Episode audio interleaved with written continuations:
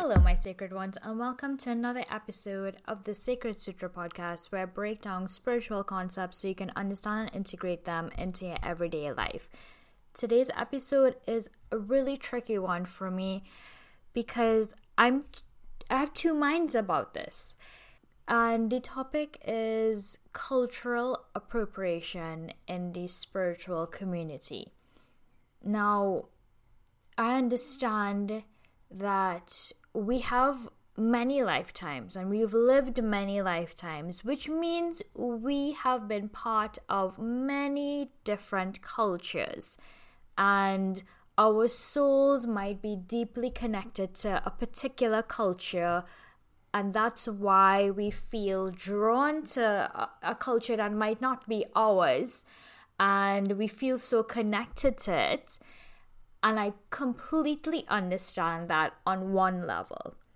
But there is another level that I see in the spiritual community that is really difficult. I am an Indo Caribbean woman, and that means that I um my ancestors. And when I say my ancestors I mean all my ancestors. My grandparents on both sides my great grandparents I could trace them all of them all the way back to India.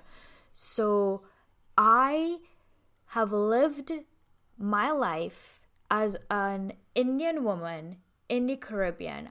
I'm like fifth sixth generation Trinidadian so being Caribbean is a huge part of my identity. Being from Trinidad and Tobago is my soul is steeped in it. Uh, it's the only thing I know.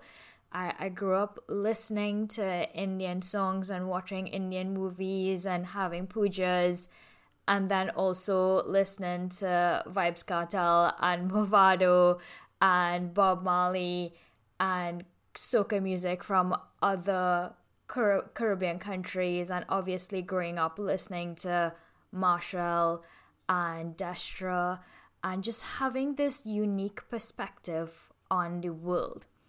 Now, what I'm seeing is that in the spiritual community, there are a lot of Americans um, who don't have any connections to the Caribbean or Trinidad in specifically, and I see them um, liking our culture and wanting to experience it, which I have no problem with. Like, we grew up, if you're from the Caribbean, you grew up just having the most amazing childhood and, and being exposed to the most amazing things. But I see people wanting to now capitalize on our culture without truly understanding it or trying to position themselves as as a voice for a culture that they've only experienced a carnival with. And i mean a carnival this year. I saw a very um, famous spiritual influencer um, coming to trinidad carnival and positioning herself as a voice or, or as an expert on Trinidadian culture when she has absolutely no idea what it's like to be Trinidadian. She also was giving wrong information, um, or she wasn't giving a complete history of it. it. There's a deep history to Carnival. It's not just beads and mas and road and soca. It's this deep cultural history that we have when it comes to Europeans that were here, African slaves that, that were here, and, and Indian culture that all integrated into this wonderful thing. Um, but it's really difficult to see something like that. I've also had uh, seen encounters with with white American women who want to position themselves as expert on Indian culture and Hinduism, and Hinduism has been so whitewashed um, that I am starting to now find and seek yoga teachers and, and, teachers of Hinduism that are descendants of Indians because they truly we fundamentally understand what it's like to be Indian, what it's like to to be part of this culture.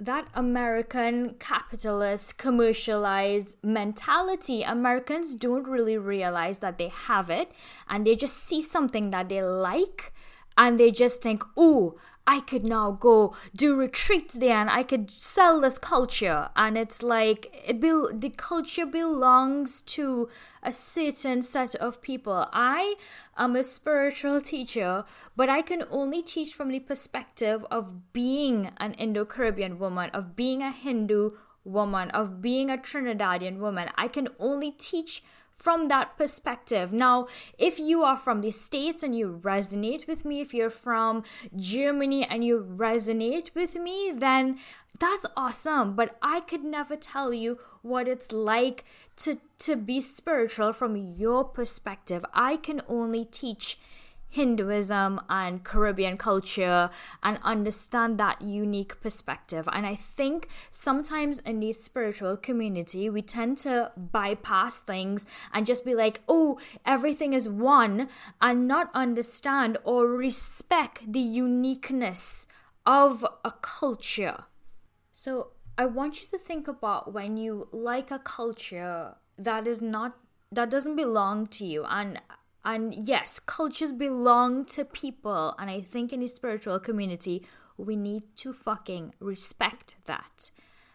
But if you appreciate a culture that's not yours and you want to participate in it, no problem, that's great. But the moment you try to influence from that perspective, or you try to integrate yourself or have conversations about that culture that has nothing to do with you, you're starting to appropriate a culture and you're starting to mix and mingle and, and, and be in a place that you don't fucking belong. So, is everything connected and everything one? Yes, it is. We're all souls, we're all having a, a, a collective experience. Everything is all one and connected, but we're also on earth that the reason why the soul has incarnated onto earth is to have a unique individualistic experience.